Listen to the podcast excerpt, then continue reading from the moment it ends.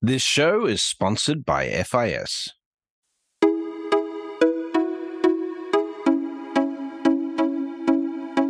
Welcome to Breaking Banks, the number one global fintech radio show and podcast. I'm Brett King. And I'm Jason Henricks. Every week since 2013, we explore the personalities, startups, innovators, and industry players driving disruption in financial services. From incumbents to unicorns, and from cutting-edge technology to the people using it to help create a more innovative, inclusive, and healthy financial future. I'm JP Nichols, and this is Breaking Banks. Back to life, back to reality, or at least back to in real life. Interestingly, the episodes where I sing, we see far fewer listens. Well, conferences are back. Finovate had its largest show ever in New York City this fall. The Provoke team is crisscrossing the globe to speak, record, and fight. That's right. Fintech Fight Club made another appearance at Finovate with Lindsey Davis of Atomic squaring off against Mary Winooski from Bankrate. The best fight yet, and it is available at Provoke.fm. This week, far fewer punches. Jim Marous, Chloe James, and I talk about all things Finovate. One of our key takeaways from the return to in-person is just how awkward it is to end the conversation. In real life, it's not as easy as online. I demonstrate how much easier it is by, hanging up on Jim. Hope to see you in person to another great episode of Breaking Banks. It is almost weird to see the two of you virtually after just seeing you in person last week, after an extended period of not seeing you in person. Oh, it was so strange. Yeah, I agree. Chloe, did it feel weird for you? I loved it. I was just so happy to be back together in person, seeing Jim after a number of years. The last time I'd seen him was in Toronto, yeah, I think. Yeah. Heavily pregnant the last time I saw him, and now I have two children, and it was just nice to see him in person. And then it was awesome to see you, Jason. You stood out in your shirt, floral shirt as always. And I loved seeing everyone in person. I thought it was such an awesome vibe, just the energy. I walked in, I basically bumped into sort of three people I knew within the first 5 minutes, having just come from the airport, and I loved it. You know, the whole interaction, the overwhelming desire of everybody to network was like almost ramping up whatever was there before. I've been doing things. I've seen people over the last several months, very small groups for the most part, but even the big groups. I've done a couple stage presentations, and those sometimes aren't really as much networking. This was really cool, and actually, I went from that to another event where I was also doing a lot of interacting and networking. And it was really good because nobody wanted to do anything other than talk to each other, which made it so the off program education was even greater than the in program education, which was also very good. It was fun because you didn't know what normal was going to be like, because there aren't many replicative programs that we do that you go from year to year to year, or half year to half year in this case, but to see it actually come about and not feel like it was stifled in any way was great. Well, and let's talk about that, right? Because with Finovate having taken a pause, coming back last spring, one of my early complaints that I used to bring up to when it was run by Jim Bruni, having been at the very first Finovate, is for the first couple of years, it felt like it was the same incumbent providers were pitching the same thing over and over again to see hey, does anybody want this yet? Right. I won't pick on one of them that, there's several of them that have the three-letter acronyms that you did this last year. You did this last year. You did this.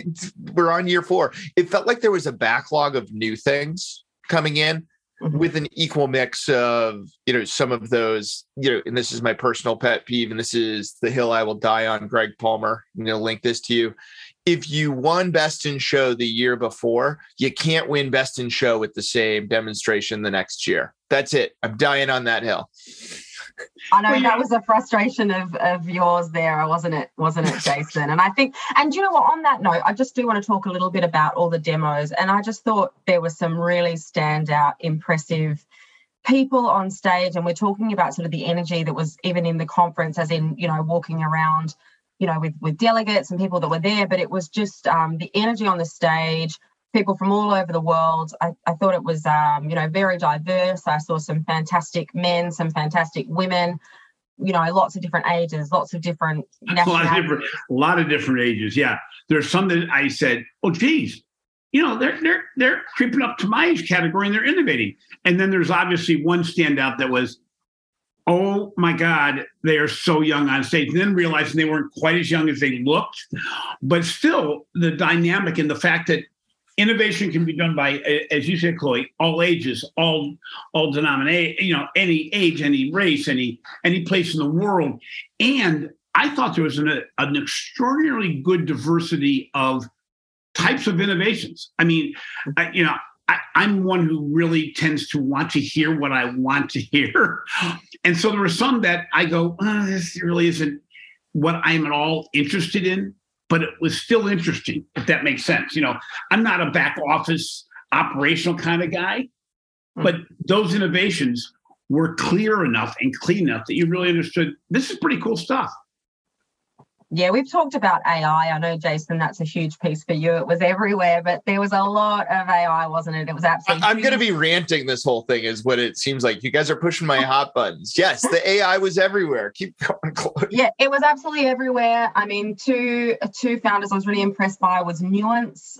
There's female presenters, and they were incredible. That was a huge AI piece, and some of the achievements that they've had so far, and actually integrating things with into large organizations. I mean, we can come on to integration and partnerships, but if we're talking themes and AI being a huge one, surely integration and partnerships was the massive piece there. And that was, you know, everyone sort of wanting to meet everyone and actually get something into an organization that will really make a difference. And there were the other fantastic panels of investors who were really talking about, you know, the classic age old of, you know, you've got to solve a problem that we have, that we don't have the bandwidth to fix, and you've already got the solution. Like, unless you have that, you're just dead in the water.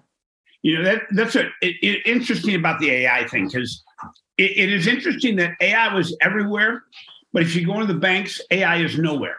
I mean, I'm sorry, but I'll rant forever in the fact that we talk about great things that we don't do as an industry, and AI and use of data is a really good example of, unless you're going to do a plug and play, which not many institutions are going to do a plug and play on something that they don't understand, the challenge is going to be, I want to start seeing it in the marketplace so that these things don't look as far-fetched. You know, the other challenge is, and this is going to be what I'm going to die, the hill I'm going to die on, is that if you went to the floor, I'm not going to talk to innovations as much as the vendor floor, and you asked for the elevator speech, and you closed your eyes, you weren't sure who you're talking to.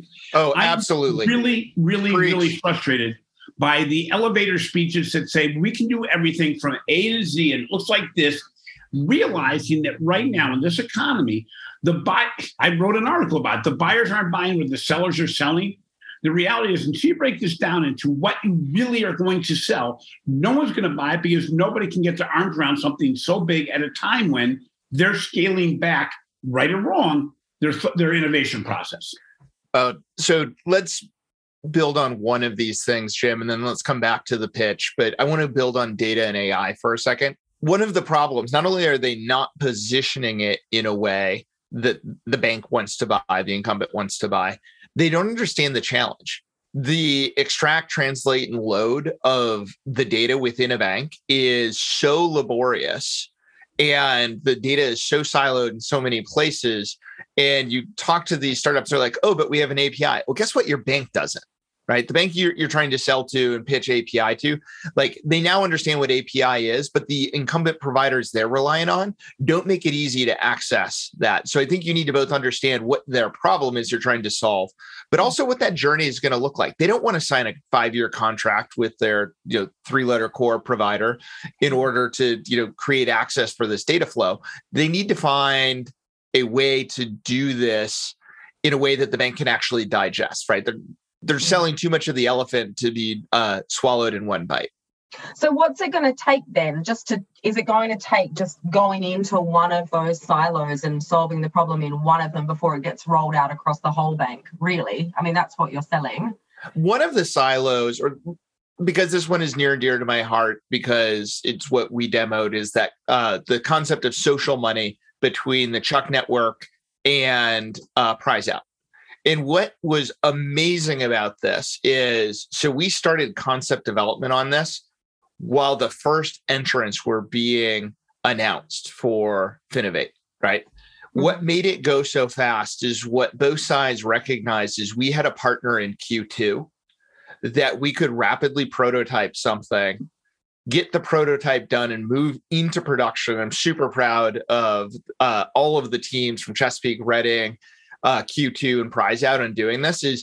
This is, to my knowledge, the first time you've seen a demo done live that was running off of a core, not just one core, but two cores.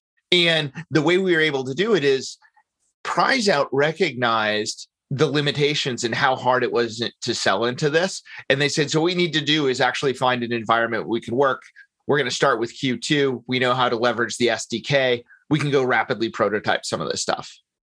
Well, that's going to be the key, is that, you know, a lot of these innovations can't take data in its messiest state and work with it, but they've got to figure out who they're going to be partnering with to do so. You know, and that's going to be the key, because at the end of the day, and we all talked about this independently and together, is if you can't get speed and scale, you are going to fail, because by the time you come out with something that takes 12 to 18 months, it's already too late, because something's already better in the marketplace that you're competing against. Yep. And, you know, most solution providers on what I call the symbols, the solutions are already out there, realize that the only way they're going to make it is to be able to do the back office processing, even though it's going to be outside of the core.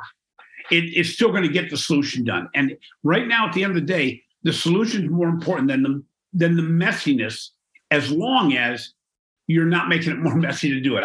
That almost sounds logical, but the reality is, there are some organizations that presented that haven't figured out that they're wanting to get it in a beautiful setup with data, and that's just not going to be the way the financial institution can provide it. No, not at all.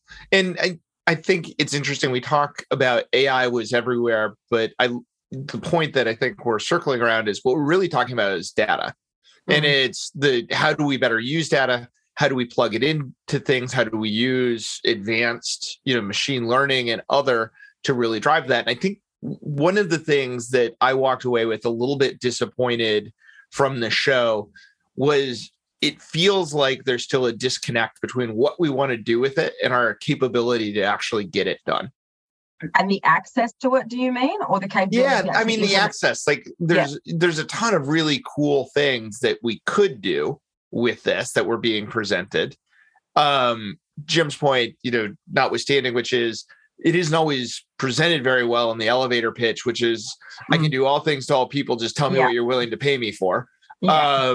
But there are some cool applications, within there that you could tease out. I was super impressed with Able. I was super impressed with Lisa Goldshire's presentation, formerly of the ABA, now with ASA. So she only changed one letter, right? In terms of the capability, what I worry about though is, Jim, like to your point, in a market where the bank's instinct is to pull back and try and cut their way through a recession, and all of these things that could actually pull them forward through it. How do we bridge that disconnect? Surely it takes obviously the investment, but I feel like it has to come from, there's all these, young and hip and cool founders out there. I feel like it's a founder who has been in that position within a bank who needs the information because they truly know the problem and how to implement it back into the bank. It's interesting too.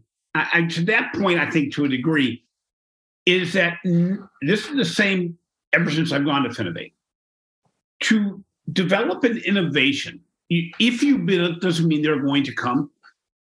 The challenge I see, and I referenced this again last week at another event, is that If you don't help the financial institution actually implement it and market it, you're going to have a great innovation that sits on the desk and doesn't get used for what you want it to use for. I mean, a lot of these innovations can give you great back office insight, but that's not what they are built for. They are built to actually help the end consumer, the end small business, the end corporate entity. And the reality is, I think most of these organizations don't realize that just as hard as getting it into the institution will be getting it out of the institution and actually used on the street to help. There won't be a value exchange. So eventually, you're going to be unwound in the financial institution because there's been no return on investment. Yeah. Well, and I think that's the challenge that, you know, the one we can point to amongst our banks all the time is Salesforce. Hey, we're going to get all of these efficiencies with Salesforce. And then you get down to the actual people who are supposed to be using Salesforce. No one is showing them how it actually helps their day-to-day life. And so this is one of my favorite stories from, I was flown to the West Coast to talk to a management team. And this is back when I was living in Boston. So I land after, you know, a late night flight, roll in fully hyper-caffeinated. And they said, we tried that innovation thing and it didn't work. And of course, it was like, well, as long as I'm here, I'm going to start asking questions. What did you try? We tried CRM. And my next question, because I'm thinking it's like, do they try and like use some crazy startup or build their own? They're like, we're using Salesforce. And I'm like, what's not working? And they're like, we're not getting any ROI to your point, Jim. And I'm like, well, what are you doing with Salesforce? I'm like, we're using Salesforce. And they look at me like I'm the stupid one. And I'm like, what are you using it for? And they're like, CRM. And they're like, by this point, eyes are around in circles here. Right? And I'm like, no, but what are you doing differently with it? And it's like, but it's Salesforce. And I think it's the magic source of Salesforce. It fixes everything. Yeah. Yeah, it has force in it, Chloe, to your point. Yeah, it's like it has the force. Yeah. But Jim, I think this goes back to the point you had made about what's the problem you're solving. It's not what vendor you use. It's how do they articulate the problem. And this is, Chloe, to your point, the problem I have with all of the AI to everything. No one has a problem that says AI. Right? Like it might be the means by which you get there, but you're solving something else. But so much of those introductions, like the elevator pitch involved cloud, AI, best in class, blah, blah, blah, is what they amalgamated. And you didn't understand the problem. Okay. So I have an idea. You know, you give awards for what will not be best to show, but will be best idea or best presentation. And then at the next Finovate, 6 months later, you give the really big award, which is who has gone to market and actually implemented it somewhere. Because the reality is, if it takes more than 6 months to get it implemented anywhere, then it either wasn't a real good idea, or you've made it too difficult to implement, or the financial institutions, you know, messed it up. So, you know, let's find out 6 months after the Finovate, who were really the best to show, not only from the idea standpoint, but getting people on board, number of households they've implemented against, what kind of ROI the organizations have had, and have these same organizations, without having to get on stage, present how well is it going. Because any longer than, in my world, any longer than 6 months means, guess what? Your solution isn't fit for market yet. Because I don't care what the solution is, except for Salesforce. If you can't start getting an ROI in 6 months, this is not speed of innovation. This is not an innovative process. Yeah. It's like, don't tell us, show us. But not show us in a demo, show us when you've implemented. Oh, that's such a good, Jim, I think that's an awesome new strategy. Talk to Greg Palmer and maybe. And I didn't have that when we started this show. That just came out of somewhere else. But I think that, you know, the problem right now is the industry will go, if they keep on going to shows and think they're innovative, they aren't. Yeah. It's how quickly can you get these innovations on stage? Oh, and by the way, maybe we give a couple to financial institutions on what they actually implemented over the last 6 months. Yeah. Did you guys have any conversations with, you know, people who were there, perhaps like industry side, as in, you know, the incumbent side, if whether they had really seen anything that maybe they were thinking about taking back to their organisation, whether or not they have the power or not to do that? I'm just interested. I had chats to a lot of the demoing, and I did have chats to a couple of an Aussie guy actually from Vincent Turner, and he was talking, he was saying he had sort of, 10 meetings set up with people there who were interested in his products. And I wonder whether they come to fruition, but I'm just interested on your perspectives there. Well, this one was clearly in flight since it was just announced last week, but Upswot, one of our members, Emprise Bank, announced a deal. And so Upswot actually helps cleanse SMB data. And I thought they had a strong demo, but to Jim's point, even stronger to me is, Emprise is a very thoughtful organization and what it does, but to see them kind of say, hey, we're going to take this straight into rolling it out to work around how do we actually better monitor the health of our SMBs. To me, that was impressive. And it makes me wonder, to Jim's question around the model, do we need to have different awards where it's solving most interesting problem? And if you win most, if you're a finalist for most interesting problem, you're automatically entered into the lottery for a year from now. You show us the traction you've made. Yeah. If you win best execution. The idea of the traction reward I don't want to dissuade organizations that are really on the startup phase. I mean, Debbie and some others were so early in the process that they won't see it in 6 months, but it doesn't mean that wasn't a good idea, or a really cool solution. But on the other, I think there's something to be said for, is this something that is actually, because, Jason and Chloe, how many of the presentations from 3 years ago actually have seen traction? And let's make it even scarier. How many investor shows have never seen the light of day? And that's nobody's discredit, but it means that the problem was too big, or you weren't able to market it, which at the end of the day, for either the fintech solution or the financial institution, that isn't good news. And what was the return on investment? And oh, by the way, if you implemented it at 45 institutions, but none of them can really tell you what the ROI is, but we have deployed this at 3.4 million consumers, and you go, that doesn't tell me anything. We have some, we have friends in the marketplace that deployed their solution across an array of customers, but it basically was just an insight gatherer more than anything else. I don't know. So if you could change, Finovate has, I would say, more or less stayed the same over a decade and a half at this point. Right? There's been the introduction of more content. Is the staying the same mean it has staying power? And of course, they're now being copied by many different places, and the use of their gong and fixed pitch time. Is it time to blow it up and start over and say, hey, you're the leader in the space, innovate? Or does the staying power mean in the fact people keep coming back for it and ascribe value to it other than Alex Johnson? Does it mean that it's no, don't be chasing shiny objects? What would you do? So Chloe, let's start with you. If you were the head of Finovate or recommending Finovate to someone. Yeah. A couple of things I loved. I loved the, not just because of the word of it, but the champagne panels at the end of the day. Loved. There were some of the best conversations I heard when you sort of got your glass of wine and went and sat in. I sat in sort of different payments innovation. I sat in sort of credit unions and working across those much smaller organizations. There's multiple there. There were so many good conversations. I loved that. I did love the 7-minute sort of demo. I love the gong. I think it speeds things along, keeps it really snappy. Big, presentations by the likes of, two of them we're going to chat on the show with Sam Kilmer and James Robert Lay. We're going to chat to them about their time at Finovate. So, loved those. Loved the big female investor panel with, the numerous women across there. We'll have it in the show notes here. I like Jim's idea of actually maybe the competition needs to be, show us what you've achieved, and maybe it's a new style of doing things, not just, oh, you gave an awesome pitch, but actually we don't know whether that's ever going to go anywhere. Really, realistically, in the industry, it would be great to hear from people, we did this and this is how it was achieved in these banks and major organizations. Wouldn't that be powerful? And then that's really, that's where you'd see the big winners, I think. Yep. And maybe they don't have much.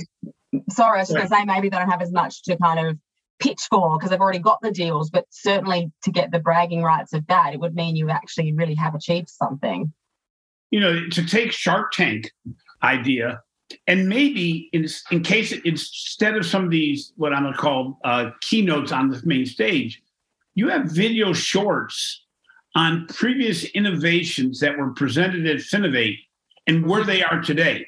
You know, I kind of like in Shark Tank where they come back and that's after the first commercial, it's their first commercial that they go, oh, by the way, here's an innovation we came up with that is like a year and a half old. Here's where they are today, and it's going really well. Because it really gives those organizations a chance to represent, by the way, this is not only a good idea, but it actually saw the light of day. It actually generated revenue. It is something that more institutions should get because I think while we all love the entertainment value of the ideas, what I think most organizations are looking for is show me something that works that I can implement quickly.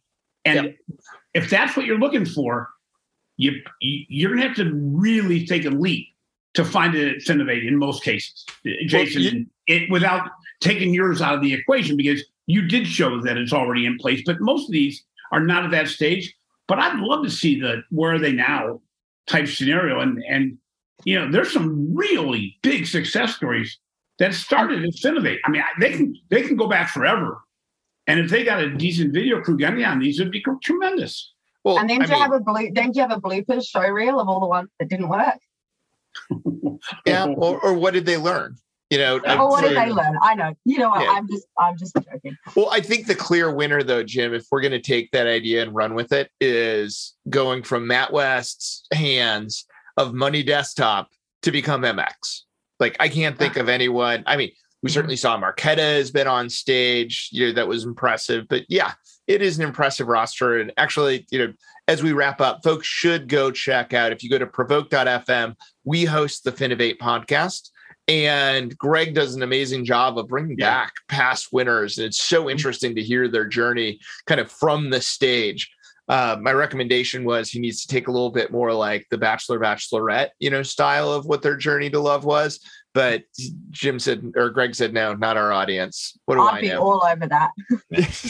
I'll be the new host of that one, if that's okay. All right, let's take that, Chloe. I'll pitch that to them. But thank you. And both. For a co-host, let's remember also, while we have some critique, this is the biggest Finovate ever. Yeah. And so something must be still right in that they're bringing the buyers and sellers together. They've improved, they tweaked the champagne cutaways, but again, the final takeaway has got to be people are really ready to interact and to network to the degree that there were standing room only situations, and they did not have enough chairs on the second day when they took the normal amount away. There were people looking for seats, which I have to tell you, never was the case. You'd go into a room that was already shortened and you go, and it's still pretty sparse. Nobody wanted to leave. Fantastic. Well, that's a wrap. Thank you both. Great to see you both at Finovate. One of my last takeaways that I spoke with several about is it got so easy on Zoom to know when you're ending the conversation because it just hit end. And the awkward thing about being in person is like, how do we end this thing? Like we're together face to face. You know, do you turn and walk away? What's right? So we can go into conversations around people that stalk you and you go, how can I end this conversation? And you realize you can't go to the bathroom. They follow you there, whatever. Bad stories, but we all know some.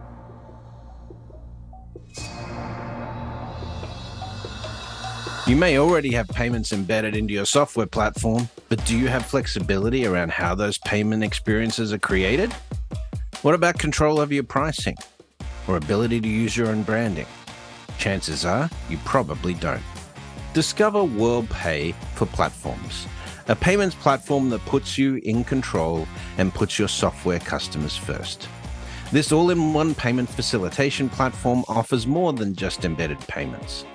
With WorldPay for Platforms, take advantage of a full set of solutions, including professional, managed, and advisory services to enhance your business.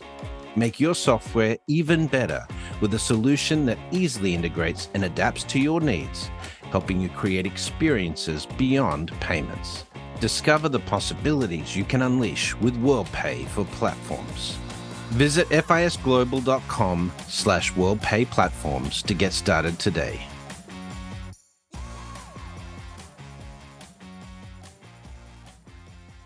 Hi, so So Chloe James here for Breaking Banks, chatting to Sam Kilmer, who I had the pleasure of seeing on stage at Finovate a week or so ago in New York City, which was amazing to be back in New York, to be back at an event.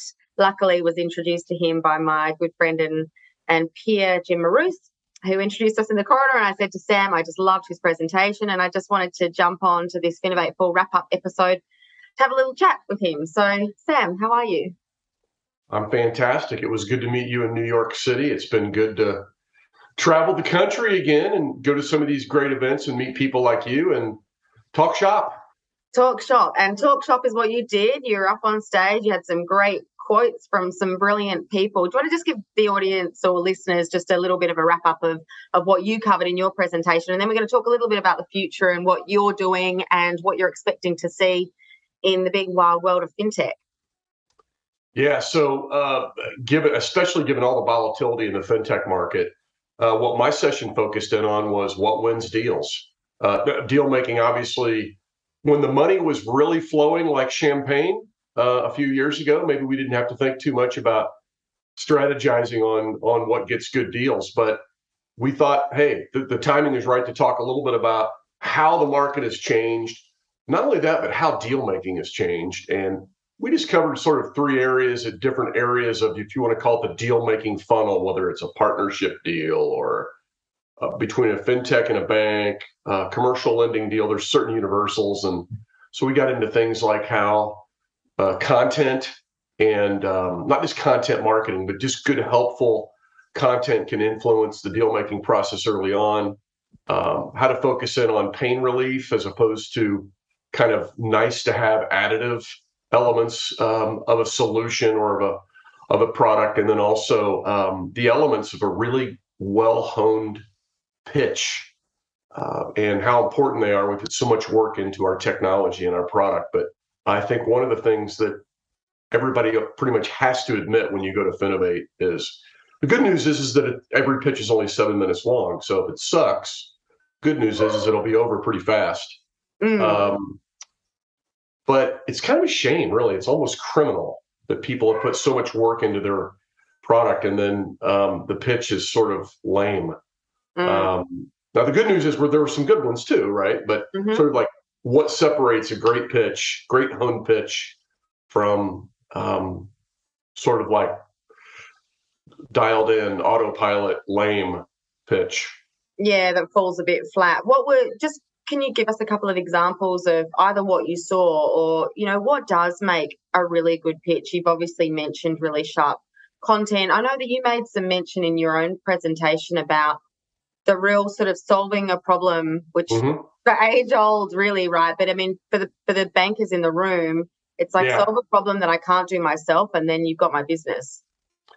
Exactly. Well, I'll give you three examples, and I'm not sharing them out of any sense of endorsement or anything. They just were three of the pitches that I saw that I went, okay, they sort of nailed it in my book, whether they won an award or not, and I don't even know if they did.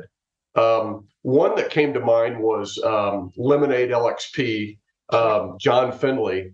And the main reason there was he was just constantly using great examples. I think in 7 minutes, he had two bank examples, two credit union examples, and one or two fintech examples. And they were just woven in naturally. So it wasn't sort of buzzword framework, blah, blah, blah, blah, blah. It was, this is what this bank is doing. This is what this fintech is doing. Another one that popped out was like Agent IQ. I think mainly just because they're very interactive. Soren and Matt from Agent IQ kind of had this Hans and Franz thing going up on stage with the gray shirts. They kept it light and fun, and they were in a category, I think, those sort of chatbot digital solution things. I mean, if you think about it, that was a pretty crowded company, and I thought they stood out pretty well. And those are a couple that came to mind. Yeah, they were great ones. I mean, I saw some as well, and I think it was challenging when sort of some of the technical parts didn't really work on stage, and that really needed to be sort of smooth as well for people to really get their pitch across. But you're right, 7 minutes. I mean, it's a make or break. Would you expect to see deals come out of Finovate 4? Oh, yeah, very much so for a few reasons. For starters, Finovate Fall had high volume. I think they had 1,200 people there. Yeah, it was packed. I think that was a record for them, even pre-pandemic. I think their 2019 or 2018, I think they were 20 or 30% bump off of those prior years. And I think also for those people that are,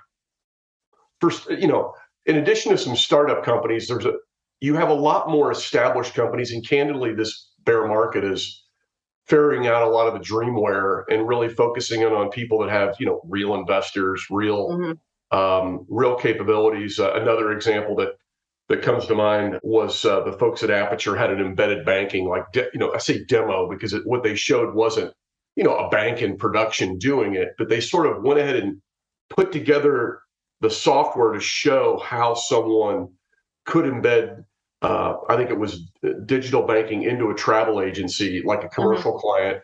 And I think when you have that many people in one place and solution providers showing things that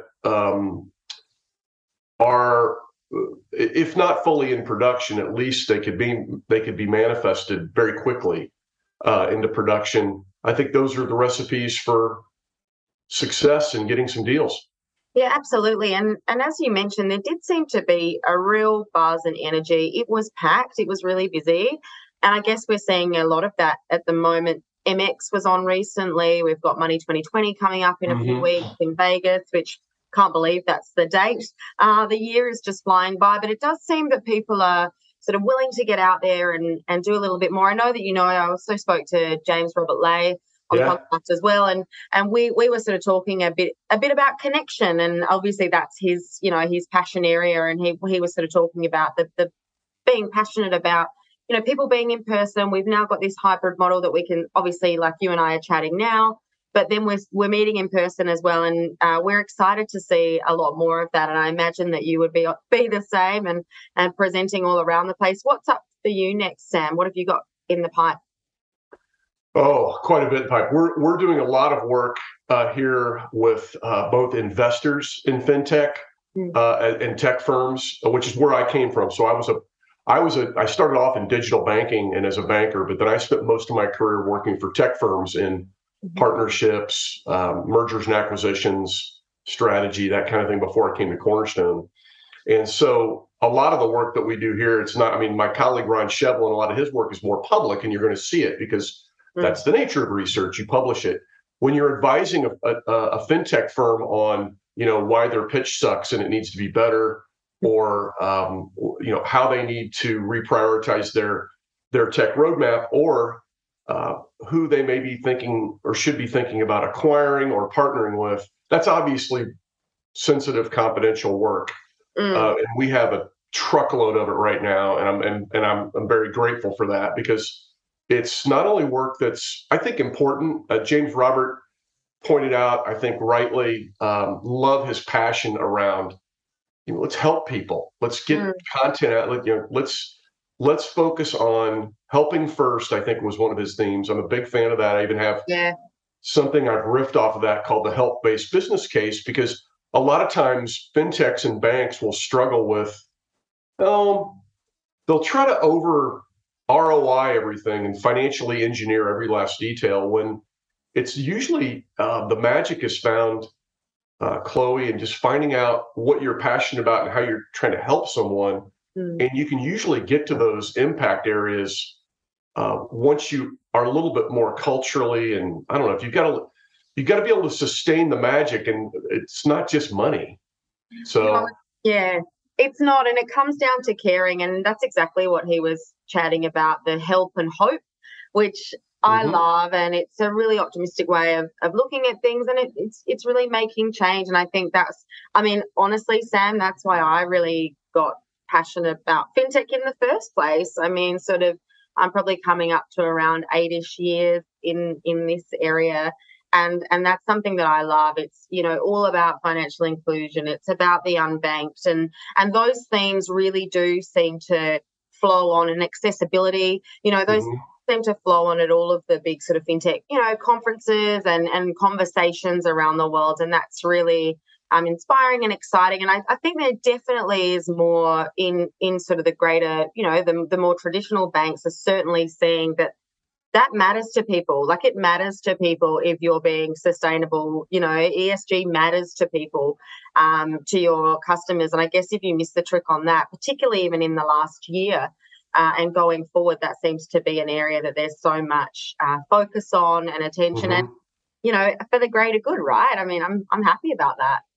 Well, and I think unlike a lot of the larger banks who serve, you know, many countries or even many regions or many different groups of clients, one of the things that we've worked on with both fintech firms, tech firms, and banks is helping them, whether they're a commercial bank, most of the banks in the United States are commercial banks, finding, you know, what time, I mean, are you passionate about, you know, dentists? You know, are there some specific customer niches? In many cases, people are redefining what their community is, you know, and I think the reason that helps is it helps us wake up every day and think about who we're trying to help, which doesn't mean that we're not focused on the financials and all those other things that help us sustain the work. But there's just more to this than the financial engineering of running a business. And so I in addition to James Robert making me think about when my wife and I were just married, listening to a new album by this little band called The Counting Crows. I think, what is he said? What were you doing in 1994? Yeah. I think the other thing he reminded us of, and it's consistent with what we help people around in terms of deal making, is to your point, focusing on the help and as you said, the hope. Sam, there was also an amazing session that I know that both of us really enjoyed, and it was 4 powerhouse women speaking about investment, and I know that you know the names. I mean, Alexa Von Tobel was one of them. There was the woman from Bain Ventures. I think that you've got them there. Tell me a bit about your perspectives on that session, because we spoke about how we both thought that just they knocked it out the park. Oh, it was a rock star session. Peggy Mango from JP Morgan, I think she was at PayPal Ventures before when I had first met her. I just thought, and she's run panel sessions before, but the lady from Bain Capital, Sarah Hinkfuss, I think, and then there was Alexa Von Tobel from Inspired Capital, Julia Huang. I just felt like that it was positive, but it was a reality check on, you know, the cost of capital and what's real versus fluffy and fintech. And they were just, it was very clearly not over scripted. But yet it was very specific. They gave great examples. I was blown away, and I was taking notes and hoping that if and when I ever have a chance to host my next panel session or participate in a panel with any of those folks, that I'm half as good. Yeah, they were really incredible. I think it was Penny from Bain, but was it Penny from Bain? I think it was Sarah. Pardon me, Sarah from Bain. You know, I loved all of them, but she really put a really kind of interesting spin on the fact that there's cash out there now. So, you know, cash was high for investment, and then there was a dip, and now she really made that point of, you know, let's get ready. There's money out there. If you've got, you know, a great product, she made an excellent point about, you know, they want a good founder. And you made that point as well. You were like, the founder has to be good, like the person with the idea of, we're going to invest in it. We're investing in the idea, but we're also investing in that person. Right. So that was the strength of talent. Yeah, the strength of talent. Great points there. She absolutely nailed that. I think the nugget I took away, if I recall it right, was the money's still there. It's just the cost of capital's higher. Might cost you a little bit more because people sense it's a little bit of a risky market, but that you have to have strong leadership and, you know, just get to the point and get to the problem that you solve. We refer to, sometimes you'll hear sometimes people talk about it as, are you a pain reliever or are you a vitamin? And I think the fintech world has enough vitamins. We need pain relief. And I think that's the point that Sarah made well. And so I was taking notes for sure. Yeah, she did. I think you had that in your presentation, didn't you, as well, with the, you know, the bottles on the shelf of like, you know, this thing solves everything and will heal you of everything in the world. This thing is really going to fix your sinuses when it's allergy season, which it actually is in Toronto here now. That's right. And you're like, well, I'm obviously going to go for that because it's, you know, to the point. It's to the pain point. And that was a really great. Yeah, really great. Well, I appreciate that. We run across it all the time. The main issue is leadership and credibility. Even if it's true, that your fintech solution is in fact some type of, you know, mega multivitamin that could actually solve 58 problems, nobody's going to believe you. It's an incredible claim. It goes back to that. You can't be everything to everyone. No. Yeah. Pick something and dig in, fix it, and then move on to the, what they call it, land and expand or whatever. But it's mainly figure out what you're trying to nail down. And so I thought that they did a great job of that. And I was glad to be in the audience in New York for that one. As was I.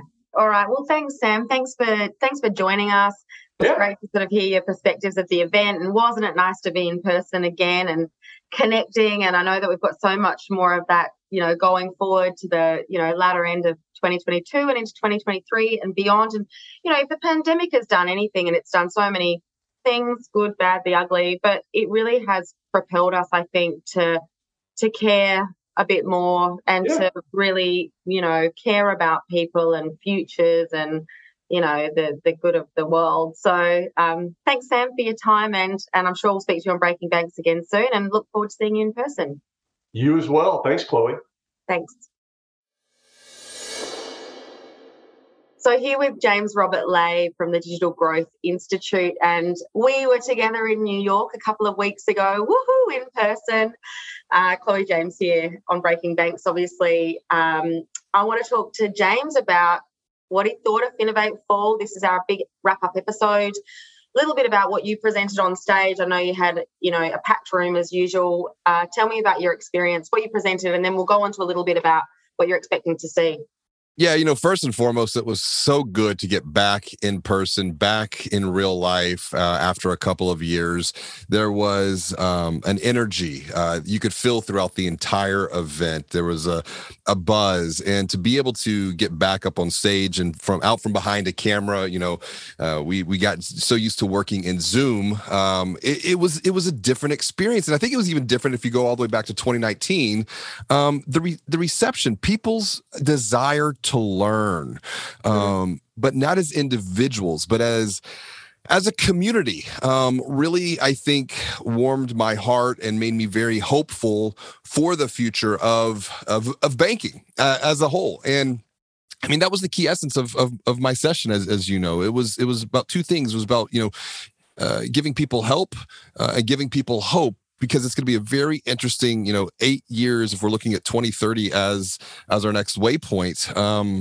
Help and hope, I think, are two things that people are really craving, both within the industry, but also externally as well. Absolutely. And I think that sort of theme has been going for a little while now, but only to be propelled, obviously, I'm going to say it, by the pandemic. And is that really where you're seeing that big sort of upkick came in? And that's where you see that there's this real desire. And actually, Jim and Jason and I had this discussion as well, that it really is this desire to actually make, you know, fundamental change people's lives and help them. And that's really going into the corporate sector more, and people really wanting to help people. Yes, and I would say it's that one word, the idea of change. And you kind of saw 2020 as a tipping point for this. It was being talked about a little bit within financial services, but 2020 really accelerated a lot of that discussion, that dialogue, that discourse. And change is hard, change is scary, change is painful. And I think there's a parallel that's happening here. You know, there's a lot of transformation happening within financial services, but there's a lot of transformation happening externally within regards to just people's wallets and financial lives. And I think it's using that as an empathetic bridge to, you know, understand what we're going through as an industry to then externally what people are feeling on the home front. Yeah. Are you really encouraged by what you're seeing? You said, you know, there was a great energy at Finovate Fall, and I absolutely agree. Interestingly, that's exactly what I said to Jason and Jim, that I just thought there was this sort of energy. People were really pumped to be there. As you said, they really wanted to learn. Do you think that is also sort of, I guess, weighed up with a little bit of a trepidation about coming back in person? How long is it going to take to really get everyone sort of, you know, back in person, communicating together? We're going to see that in the next year, hopefully. It's interesting when you study human behavior and you watch the common patterns of people. I was actually talking with my wife about this. I said, I wonder how long after everything, quote unquote, goes back to normal, which it will never go back to full normal what we had before. It's just we have new patterns that we've started to grow accustomed to. But getting back in person, I say within a year. I mean, even watching people and the way that they interacted with each other, there's a little bit of a curiosity, a little bit of wariness. But as the event went on, I saw people's behaviors change, handshakes, even a couple of hugs every now and then. And it's just, it's human beings. We're communal creatures. But I think what we learned out of the pandemic is we can go digital and still maintain a lot of relationships, maintain some of that energy. But from time to time, we do need to come back together as a group to recharge, to reconnect, and then use that as a way to cast vision going forward into how we could be even better than what we were previously.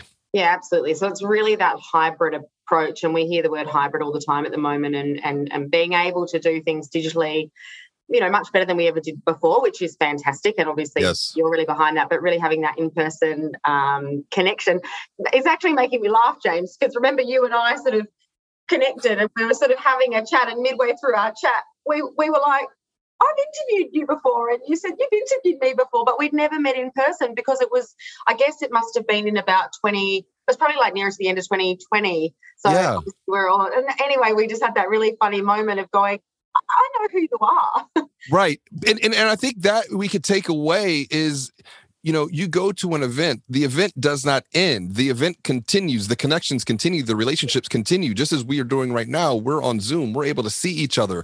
If I think back to pre-pandemic, even 2019, this was not a commonplace form of communication. It was, at the time, we were utilizing it as an organization, but it was still very advanced. People were, covering up their webcams. They weren't feeling comfortable sharing and being vulnerable through a digital channel like this. But I think that's what we've learned is that we can, to use your words, we can hybridize communication. We can hybridize community. Yeah. What are we going to see from you in the next year, James? And then also a year from now, Finovate Fall, what's it going to look like? Some of the big themes going to continue through? Yeah. I think first I'll touch on Finovate Fall, looking a year ahead and then back to this conversation. I think we're going to see a continued rise around financial health as a subject matter. And the way that I look at this is you think about financial health and really the tremendous opportunity to truly transform banking for good, to make it even better, because a person's financial well-being impacts their physical well-being. It impacts their mental well-being, their emotional well-being, their relational well-being. And thinking through how all of that is interconnected will present new growth opportunities for both financial brands and fintechs to collaborate around. In regards to my own journey going into next year, the big thing for me is launching my second book, Banking on Change. And a lot of that has come from the lessons that we've learned through the pandemic, because we are in a period of exponential growth. And when I define exponential growth, it is through the lens of a person growing professionally, but at the same time also growing personally as well. And when you talk about exponentiality within financial services, you talk about change for that matter. It can make some people feel uncomfortable, but the good news is it doesn't have to feel that way.